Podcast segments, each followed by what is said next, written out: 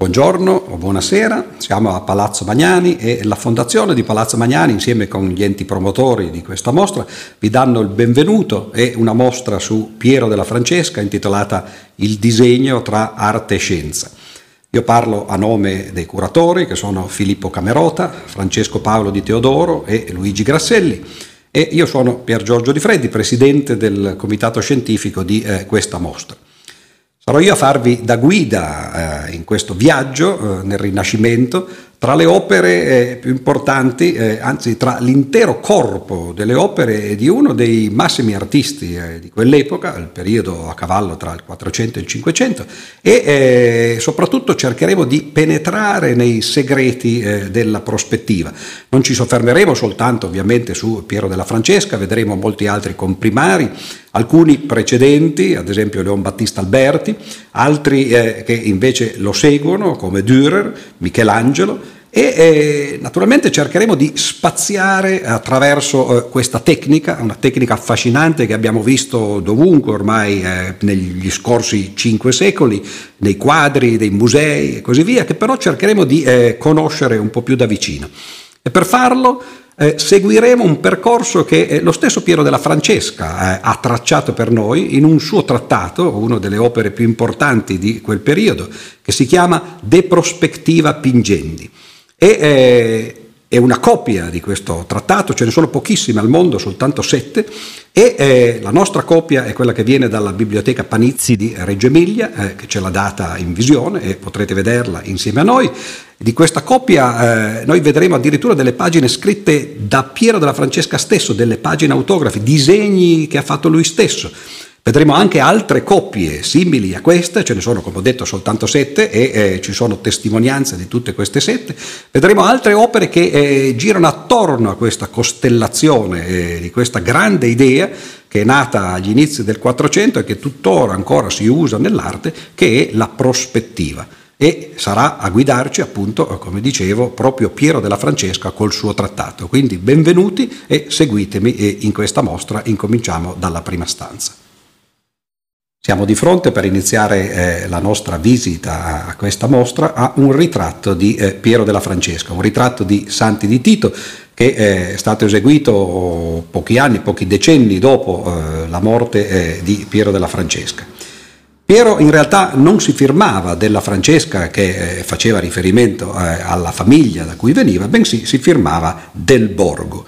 E come mai? Beh, perché eh, era nato eh, e morì poi tra l'altro anche a Borgo San Sepolcro,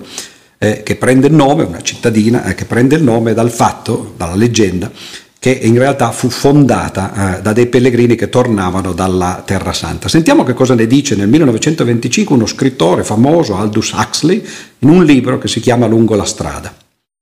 Una città circondata da mura antiche, situata in un'ampia valle tra le colline,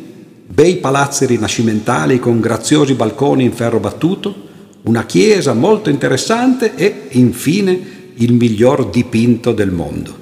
Beh, eh, questo dipinto era ovviamente un dipinto di Piero della Francesca che si chiamava La Resurrezione pensate che eh, questa citazione ha salvato la cittadina dalla distruzione perché durante la seconda guerra mondiale era stato ordinato un bombardamento della cittadina e il comandante alleato che avrebbe dovuto compierlo si ricordò di questo libro che aveva letto e fermò eh, il bombardamento. Dunque Piero della Francesca nasce eh, nel eh, borgo di eh, San Sepolcro e diventa il suo figlio prediletto, anche se poi ci sarà, e lo vedremo poi nel corso di questa mostra, di questa visita, un altro figlio di Borgo San Sepolcro che si chiama Luca Pacioli. Che cosa fece eh, Piero della Francesca? Come mai è diventato così importante? Come mai dedichiamo una grande mostra alle sue opere? Beh, lo vediamo anzitutto eh, vestito, paludato come un accademico nel eh, dipinto che eh, abbiamo di fronte.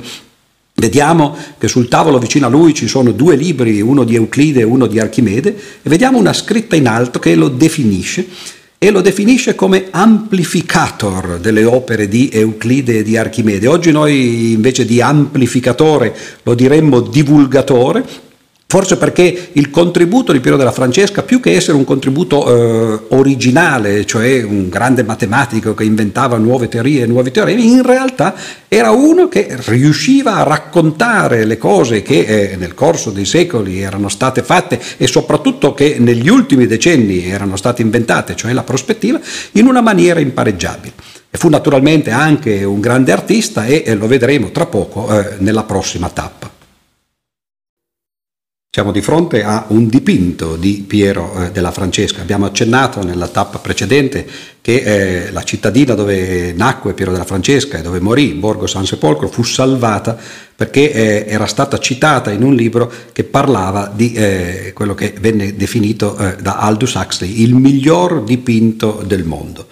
Quello che abbiamo di fronte non è quel dipinto, eh, è anche perché è, è, attaccato ad un muro che non si poteva ovviamente eh, spostare. Questo invece è il San Ludovico di eh, Tolosa, un affresco che eh, in origine era nell'antico palazzo pretorio dei priori di eh, San Sepolcro e eh, possiamo fermare per un momento a meditare sull'aspetto forse più noto di Piero della Francesca, il suo aspetto appunto artistico. Abbiamo appunto qui di fronte a noi un meraviglioso esempio della sua arte pittorica, abbiamo parlato brevemente della Resurrezione, il miglior dipinto del mondo, che è eh, un dipinto molto noto ovviamente in cui eh, si vede Gesù che, eh, nasce, che eh, risorge dalla tomba e di fronte ci sono eh, i suoi discepoli addormentati che eh, sono quasi ignari di ciò che sta succedendo. C'è una famosa pala di Brera, per esempio, tenuta naturalmente nella Pinacoteca di Brera a Milano, in cui invece è raffigurata la Madonna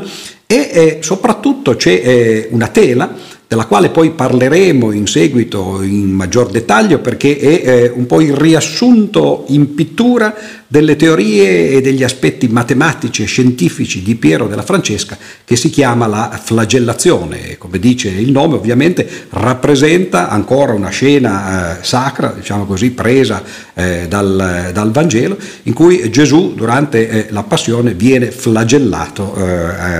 quando è legato a una colonna. Ecco, eh, ci stiamo fermando appunto di fronte a questo eh, affresco, a questo San Ludovico di Tolosa, perché eh, stiamo ammirando eh, la capacità artistica di eh, Piero della Francesca. Ma in questa mostra soprattutto ci soffermeremo sulla sua capacità teoretica, sulla sua matematica. E quindi passiamo alla prossima tappa per vedere i trattati che Piero della Francesca scrisse.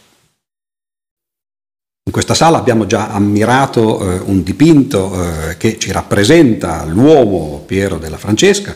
abbiamo osservato un affresco eh, che ci fa vedere una delle opere eh, più interessanti di Piero della Francesca, pittore, e ora vogliamo invece soffermarci su eh, Piero della Francesca, matematico e teorico eh, della prospettiva. Abbiamo di fronte a noi eh, uno dei codici eh, più importanti che eh, egli fece, che egli scrisse, si tratta del trattato fondamentale su De Prospectiva Pingendi, che in realtà racconta le tecniche che servono per la prospettiva. Che cos'è questa prospettiva alla quale è dedicata una buona parte di questa mostra? È una tecnica che cerca di risolvere un problema a prima vista irrisolubile il mondo che sta attorno a noi è un mondo di eh, oggetti che hanno tre dimensioni, noi viviamo in uno spazio tridimensionale, ma i pittori, gli artisti hanno una limitazione, in genere dipingono su delle, delle, superfici che sono superfici piane, possono essere la superficie di una tela, di un quadro, oppure per esempio una parete eh, di un muro. E come si fa a schiacciare un mondo che ha tre dimensioni su una tela o su un foglio che di dimensioni ne ha soltanto due? Ecco, questa è una tecnica appunto che si chiama prospettiva, che non è stata inventata da eh, Piero della Francesca, ma che risale a non molti decenni prima di lui e nemmeno a non molti decenni prima eh, dell'opera che stiamo guardando, eh, il trattato sulla prospettiva, che eh, si pensa sia stato eseguito verso il 1480. Ce ne sono, abbiamo già accennato prima, sette copie rimaste, questa è una intatta, viene dalla eh, biblioteca di Reggio, ci sono le figure che sono state disegnate a mano direttamente da Piero della Francesca e ci sono suoi interventi scritti anche eh, su questo testo.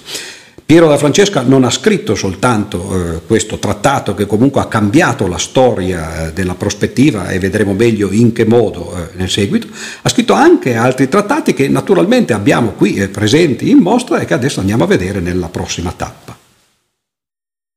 Siamo di fronte a una teca che contiene gli strumenti che eh, erano usati ed erano utili ai pittori, ai disegnatori per mettere in pratica questa tecnica della prospettiva alla quale abbiamo accennato poco fa, cioè schiacciare le immagini tridimensionali degli oggetti tridimensionali del mondo su una tela bidimensionale. Vedete che sono eh, strumenti che noi oggi associamo a quello che viene chiamato il disegno geometrico. Disegno geometrico che eh, per secoli, millenni in realtà, è stato associato con due strumenti in particolare, di cui vediamo appunto degli esempi qua, che sono la riga e il compasso. La riga e il compasso sono gli strumenti platonici, tra virgolette. Platone diceva che erano gli strumenti più perfetti con cui si potesse disegnare, perché Ciascuno disegnava o permetteva di riprodurre eh, per intero o in parte i due oggetti più eh, eh, singolari e più eh, astratti della eh, geometria, che sono la linea da una parte e il cerchio dall'altra. La riga ovviamente ci permette di fare dei segmenti eh, di linea, la linea è infinita quindi non la si può mai disegnare tutta, il compasso invece ci permette di fare non solo delle parti del cerchio ma addirittura l'intero cerchio. Per quale motivo Platone era così affascinato da questi due strumenti, la riga e il compasso? Beh, proprio perché erano eh, gli strumenti che permettevano di fare questi oggetti eh, matematici più perfetti. E per secoli i geometri dell'antichità, i matematici greci, cercarono di usare soltanto questi due strumenti per disegnare. A volte si legarono le mani perché a volte è facile fare dei disegni con righe e compasso, altre volte è un po' più difficile. Per esempio, tutti abbiamo imparato a scuola a fare dei triangoli equilateri con eh, la riga e il compasso, a fare dei quadrati, a fare degli esagoni, dei pentagoni li ho saltati perché in realtà sono un po' più complessi, ma non così complessi. Ma quando si arriva al prossimo poligono, all'ettagono per esempio, beh, lì i greci si scontrarono con una difficoltà e poi si scoprì due millenni dopo che eh, non era soltanto una difficoltà loro, era una impossibilità. È impossibile costruire un poligono con sette lati, un ettagono regolare, soltanto con la riga e il compasso. Ma Piero della Francesca, Dürer e i suoi contemporanei cercarono di vedere fino a che punto si potevano spingere questi strumenti e vedremo eh, attraverso eh, queste sale che visiteremo eh, tra poco quanto riuscirono ad andare avanti con questi strumenti a prima vista così limitati. Troviamo ora di fronte a un'altra opera di eh, Piero della Francesca che non è più il famoso trattato sulla prospettiva, il De Prospettiva Pingenti, ma è un eh, trattato di algebra e geometria che viene in gergo chiamato Trattato d'Abaco. La cosa a noi eh, fa un po' eh, impressione, ci fa pensare perché l'abaco noi eh, lo consideriamo per quello che era in realtà. L'abaco è eh, nient'altro che il pallottoliere, è uno strumento matematico che ancora oggi viene usato eh, frequentemente, anzi normalmente, soprattutto in Oriente. Chi è andato di voi in Cina per esempio o in Giappone si è accorto che ad esempio nei mercati invece di usare le calcolatrici elettroniche, persino in Giappone che è dei, uno dei paesi più avanzati dal punto di vista tecnologico, si usano le nostre calcolatrici elettroniche o i cellulari, bensì questi pallottolieri. Ebbene, l'abaco è stato eh, per millenni in realtà il modo con cui si sono fatte le operazioni matematiche e eh, le si facevano con l'abaco soprattutto nei paesi che ancora non avevano sviluppato il modo di usare i numeri come facciamo noi attraverso il sistema decimale, usando le cifre che ci permettono di fare i conti in maniera molto semplice imparando le tabelline. Senza questi sistemi bisognava usare queste, eh, questi pallottolieri e eh, c'è stato un momento quando poi le cifre furono introdotte in Europa verso il 400 e il 500, cioè proprio nel periodo in cui Piero della Francesca viveva e scriveva questi suoi trattati e in particolare questo trattato dell'Abaco, dicevo ci fu questo periodo in cui i seguaci del vecchio metodo, cioè del metodo dell'Abaco, si combattevano, per così dire, intellettualmente con i seguaci del nuovo metodo invece, cioè il metodo della eh, scrittura decimale e dei calcoli appunto nel sistema decimale.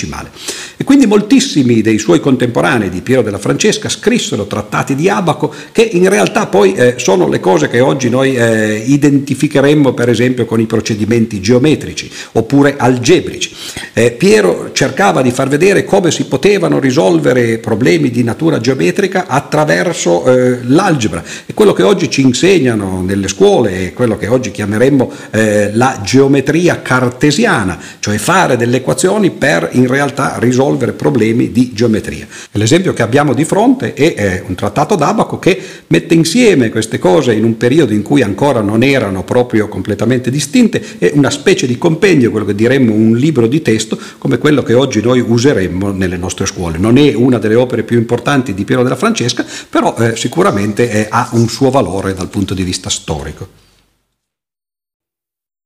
Siamo di fronte a eh, ancora un nuovo trattato di eh, Piero della Francesca e eh, quanto mai la parola nuova in questo caso si adatta, perché Ovviamente il trattato risale a Piero della Francesca, quindi a più di 500 anni fa, ma la cosa interessante è che questo trattato era andato perduto e fu eh, riscoperto soltanto nel 2005. Si sapeva che Piero della Francesca aveva scritto questo trattato, o meglio, che perlomeno aveva studiato gli argomenti di eh, questo trattato, che erano che cosa? Beh, niente meno che le opere di Archimede. Archimede è stato il più grande genio matematico e scientifico dell'antichità e forse eh, di tutta la storia eh, dell'umanità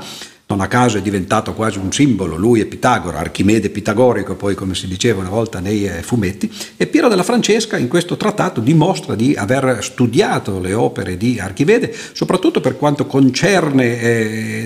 i risultati che eh, Archimede ha eh, trovato e che l'hanno reso poi famoso. Eh, sono cose che eh, oggi studiamo tutti a scuola, per esempio come si fa a calcolare il perimetro di un cerchio dato un raggio o l'area di un cerchio dato un raggio, come si fa a calcolare la superficie di una sfera o il volume di una sfera, sempre dato il raggio, sono cose che noi impariamo appunto perché eh, qualcuno ce l'ha detta e questo qualcuno è appunto eh, Archimede. All'epoca eh, non si parlava in formule, si parlava spesso in eh, proporzioni, lo vedremo tra un momento eh, nella prossima bacheca, ma qui in questo trattato eh, Piero della Francesca studia le opere di Archimede e soprattutto disegna, fa le figure che Archimede discute, di cui tratta nei, nei suoi vari trattati, ci sono più di 200, esattamente 225 figure geometriche che sono state disegnate apposta da Piero della Francesca e sono esempi meravigliosi, tra l'altro, di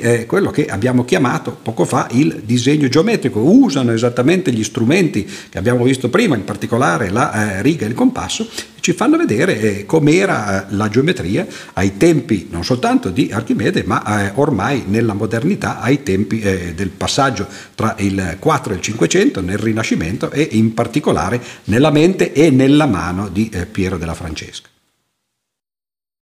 Dopo aver ammirato i trattati di eh, Piero della Francesca stesso, in particolare il trattato sull'abaco e eh, il trattato sulle opere di Archimede che abbiamo visto in questa stessa stanza e soprattutto il trattato sulla prospettiva della pittura eh, il, nella stanza precedente, qui abbiamo ancora un altro manoscritto, un'altra opera eh, che risale al 1494, che però è un'opera non di Piero, bensì di un'altra eh, persona, un altro matematico e artista, del quale abbiamo già accennato dicendone il nome, che eh, si chiamava eh, Luca Pacioli. Luca Pacioli era anche lui nato a San Sepolcro, eh, anche lui morì poi a San Sepolcro, insieme a Piero della Francesca costituisce il eh, duopolio, diciamo così, la coppia di eh, personaggi più famosi di questo borgo e questo trattato è un po' uno dei suoi perlomeno capolavori, ce ne sono due, e si chiama la Summa de Aritmetica, Geometria, Proporzioni e Proporzionalità. Già dal titolo si sente che è una specie di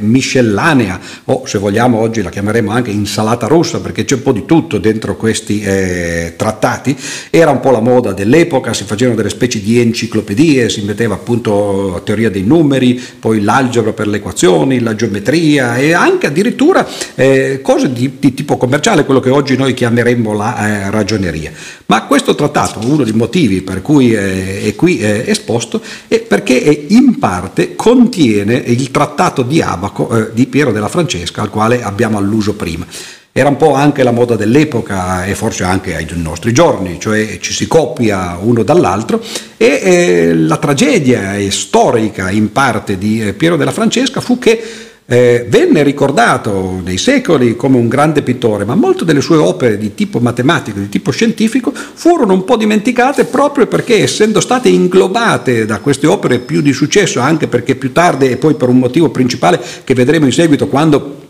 arriveremo di fronte alla teca che eh, la contiene, perché ci sono dei disegni specialissimi in quest'opera di eh, Luca Pacioli, dicevo, queste opere di Luca Pacioli ebbero un successo maggiore dal punto di vista divulgativo e fecero dimenticare che in realtà in buona parte erano copiate, e copiate da chi? Beh, copiate proprio dal maestro di eh, Luca Pacioli, che era Piero della Francesca. Nel passaggio tra eh, una sala e l'altra, anzi addirittura tra il primo piano che eh, abbiamo visitato finora della mostra e eh, il piano superiore, dobbiamo soffermarci per un momento sui pavimenti, cioè dobbiamo guardare verso i nostri piedi invece di eh, alzare gli occhi eh, al cielo, verso le cose eh, più alte. Come mai? Beh, perché, come vedete, c'è una rappresentazione per terra di un pavimento in prospettiva. Il pavimento è praticamente l'esempio più eh, tipico e anche più elementare delle regole della prospettiva. Un esempio talmente archetipico che in moltissimi dei quadri eh, che eh, furono disegnati, dipinti in quel periodo quando le regole della prospettiva furono eh, scoperte, come vedremo presto eh, in una successione molto interessante di eventi, dicevo quando queste regole furono scoperte, tutti gli artisti cominciarono a cercare di usarle nelle loro opere. Spesso le opere però non le richiedevano, in genere i committenti erano eh, committenti eh, religiosi, eh, vescovi, cardinali, si cercava di far disegnare o dipingere delle scene di natura sacra. E allora, beh, certo, eh, i, eh, gli artisti facevano ciò che era loro eh, proposto e, e che veniva anche loro pagato ma poi per divertirsi mettevano questi pavimenti anche eh, quando appunto questi pavimenti non c'entravano, ad esempio quando c'è la crocifissione, difficile che sotto ci fosse un pavimento con, eh, con le piastrelle, per poterle disegnare in prospettiva. Le regole della prospettiva insegnano appunto anzitutto come si disegna un quadrato e poi naturalmente ripetendo tanti quadrati si ottiene un pavimento a piastrelle quadrate, quando lo si guarda, quando si guardano queste piastrelle in maniera che il nostro sguardo sia parallelo a due dei lati delle piastrelle, come i due lati di un foglio eh, che ci tenessimo di fronte. E poi eh, la regola ovvia è quella che eh, c'è un punto di fuga, cioè i lati che si allontanano da noi parallelamente convergono verso un punto che si chiama punto di fuga. E poi si devono complicare queste situazioni. Cosa succede se noi guardiamo queste piastrelle quadrate, quindi eh, il, eh, dei quadrati di sbieco, invece che in maniera parallela eh, ai, ai, loro lati? Beh, allora questa volta i punti di fuga diventano due, che vengono collegati da quella che si chiama la linea di fuga e eh, i pittori appunto incominciarono a divertirsi a disegnarla nel modo che vediamo appunto rappresentato sotto le nostre scarpe in eh, questo passaggio tra il pian terreno e, e il primo piano della mostra. Siamo saliti al primo piano ormai e eh, ricordiamoci, siamo passati eh, attraverso un'anticamera al piano terreno che ci ha fatto vedere come si disegnavano le piastrelle quadrate e dunque le pavimentazioni a piastrelle quadrate in prospettiva. Naturalmente sappiamo che eh, non soltanto i poligoni come i quadrati o altri poligoni regolari interessano eh, dal punto di vista della prospettiva, ma interessano soprattutto gli oggetti tridimensionali. E in questa stanza e anche nelle successive, tra l'altro, vedremo alcuni modelli tridimensionali di come la prospettiva riduce a due dimensioni gli oggetti a tre dimensioni. Quindi eh, guardiamoli con l'attenzione, ce ne saranno parecchi, ma eh, soffermiamoci per un momento sul problema che eh, pone la tridimensionalità. Abbiamo detto che quando noi guardiamo una piastrella quadrata, se la guardiamo di fronte, con uno sguardo parallelo a due lati del quadrato, si forma eh, spontaneamente, e questo lo vediamo anche quando per esempio osserviamo i binari del treno oppure osserviamo le piante che eh, costeggiano un lungo viale rettilineo, si forma eh, automaticamente un punto di fuga all'infinito. Se però guardiamo questa piastrella di lato, ebbene i punti all'infinito sono due perché ci sono due direzioni di rette parallele, che sono due dei lati eh, paralleli del quadrato da una parte e poi gli altri due lati perpendicolari dall'altra. Ma quando abbiamo un oggetto tridimensionale, il più semplice oggetto tridimensionale da questo punto di vista è un cubo, beh, c'è una dimensione in più. Si forma un terzo punto di fuga e naturalmente questi tre punti di fuga poi saranno collegati, i primi due erano collegati da una retta, ma questi tre sono collegati da un cerchio, si forma un orizzonte di fuga. I pittori i disegnatori dovettero incominciare a capire come rappresentare un cubo in prospettiva. Questo lo si fa oggi quando si, si, impara disegno geometrico nelle superiori, soprattutto se si fanno scuole tecniche come eh, l'Istituto per Geometri, dove ovviamente la geometria il disegno geometrico vengono insegnati. Ma questo fu il problema che si trovarono di fronte coloro che per primi pensarono a questo problema della prospettiva, allo schiacciamento delle tre dimensioni su due dimensioni. E andiamo allora a vedere colui che in realtà realizzò quello che scoprì le regole della prospettiva, che è Filippo Brunelleschi. Siamo nel 1416. Filippo Brunelleschi, grande architetto, colui che fece poi la cupola ovviamente del Duomo di eh, Firenze, una cupola tra l'altro, lo dico per inciso, di natura molto matematica perché se la guardiamo eh, i bordi di questa cupola non sono degli archi di cerchio ma sono archi di eh, una curva poco nota che si chiama la catenaria, che è la curva che viene fatta da una catena appunto che viene lasciata eh, pendolare diciamo sotto il suo peso. Ma ritorniamo a Brunelleschi, siamo nel 1416, dicevo, Brunelleschi entra eh, in chiesa eh, nel, nel, Duomo di Firenze, dopo la funzione esce, di fronte alla eh, porta del Duomo vede il battistero, quello che Dante chiamerà poi eh, il mio bel San Giovanni, e gli viene in mente e dice ma perché non disegnare questo battistero che tra l'altro è un oggetto abbastanza complicato, più complicato del cubo del quale abbiamo parlato poco fa perché è un oggetto a otto facce, è un ottagono con un prisma ottagonale, diciamo la base ottagonale e poi eh, le pareti sono, eh, sono verticali, perché non disegnarlo esattamente come lo vediamo con i nostri occhi? Sembra la cosa più facile da fare del mondo, perché noi guardiamo e perché poi non riprodurre quello che, è, quello che vediamo. E in realtà eh, non è così semplice, perché prima di Brunelleschi eh, ci sono stati ovviamente fior di artisti, eh, eh non dimentichiamo in particolare eh, un, un secolo prima Giotto Eppure quando noi guardiamo le pitture di Giotto ci accorgiamo che c'è qualcosa di strano, perlomeno dal nostro punto di vista. Sembra tutto sbagliato, la prospettiva è sbagliata. Perché? Ma perché la prospettiva, le regole della prospettiva furono scoperte da Brunelleschi appunto quel fatidico anno. Lui disegnò una tavoletta eh, su cui eh, rappresentò il battistero di San Giovanni e poi ne creò un modello eh, un po' eh, come dire ironico, cioè disegnò il battistero in maniera speculare sul retro di questa tavoletta poi fece un buco nella tavoletta, la gente poteva mettere l'occhio nel buco di questa tavoletta, dall'altra parte c'era non il dipinto, bensì c'era uno specchio e questo specchio rifletteva esattamente l'immagine del battistero. Dicono i testimoni dell'epoca, Vasari riporta nella sua opera sui pittori lo stupore con cui fu accolto questo modo di rappresentazione realistico, perfettamente visivo della realtà, sembrava di avere veramente il battistero di fronte, anche se questa tavoletta era piazzata eh, in una qualunque sala di un eh, qualunque palazzo. E questa tavoletta purtroppo insieme all'altra eh, gemella che fu fatta da Brunelleschi di Palazzo Vecchio, preso da un angolo della piazza, abbastanza, sono andate perdute, erano su materiale deperibile come quello che vediamo qui eh, davanti a noi, cioè di legno, però questa è una ricostruzione che ci riporta a quei tempi gloriosi e soprattutto a quell'anno fatidico, 1416, in cui la tecnica della quale stiamo parlando e alla quale questa mostra è dedicata fu scoperta.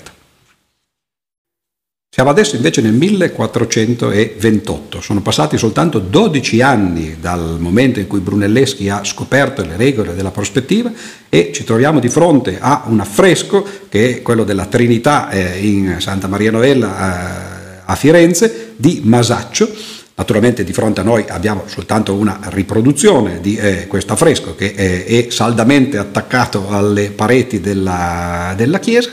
e Masaccio che notate è, è, passato alla storia anche per questo dipinto fondamentale, morì tra l'altro giovanissimo, a 28 anni, no? quindi uno dei nostri ragazzi, uno dei nostri bamboccioni, come li avrebbe chiamati un ministro eh, di eh, qualche tempo fa. Fece questa rappresentazione straordinaria sulla quale molti si concentrano per i motivi sbagliati, molti guardano la figura che viene rappresentata, che ovviamente è quella del titolo, la Trinità, c'è Gesù in croce, c'è la Madonna e San Giovanni sotto che guardano e ovviamente essendo una Trinità ci sono molti riferimenti al numero 3, eh, se si guardano per esempio le, eh, le, le piaghe di eh, Gesù sulle mani e le si collega con quella dei piedi si forma un triangolo e poi questo triangolo si riflette nel triangolo che eh, si forma tra gli occhi dei due osservatori, la Madonna e eh, San Giovanni di sotto e invece il, eh, il creatore che guarda di sopra. Ci sono tantissimi riferimenti a questo numero 3 perché ovviamente la Trinità ha a che fare col numero numero 3, ma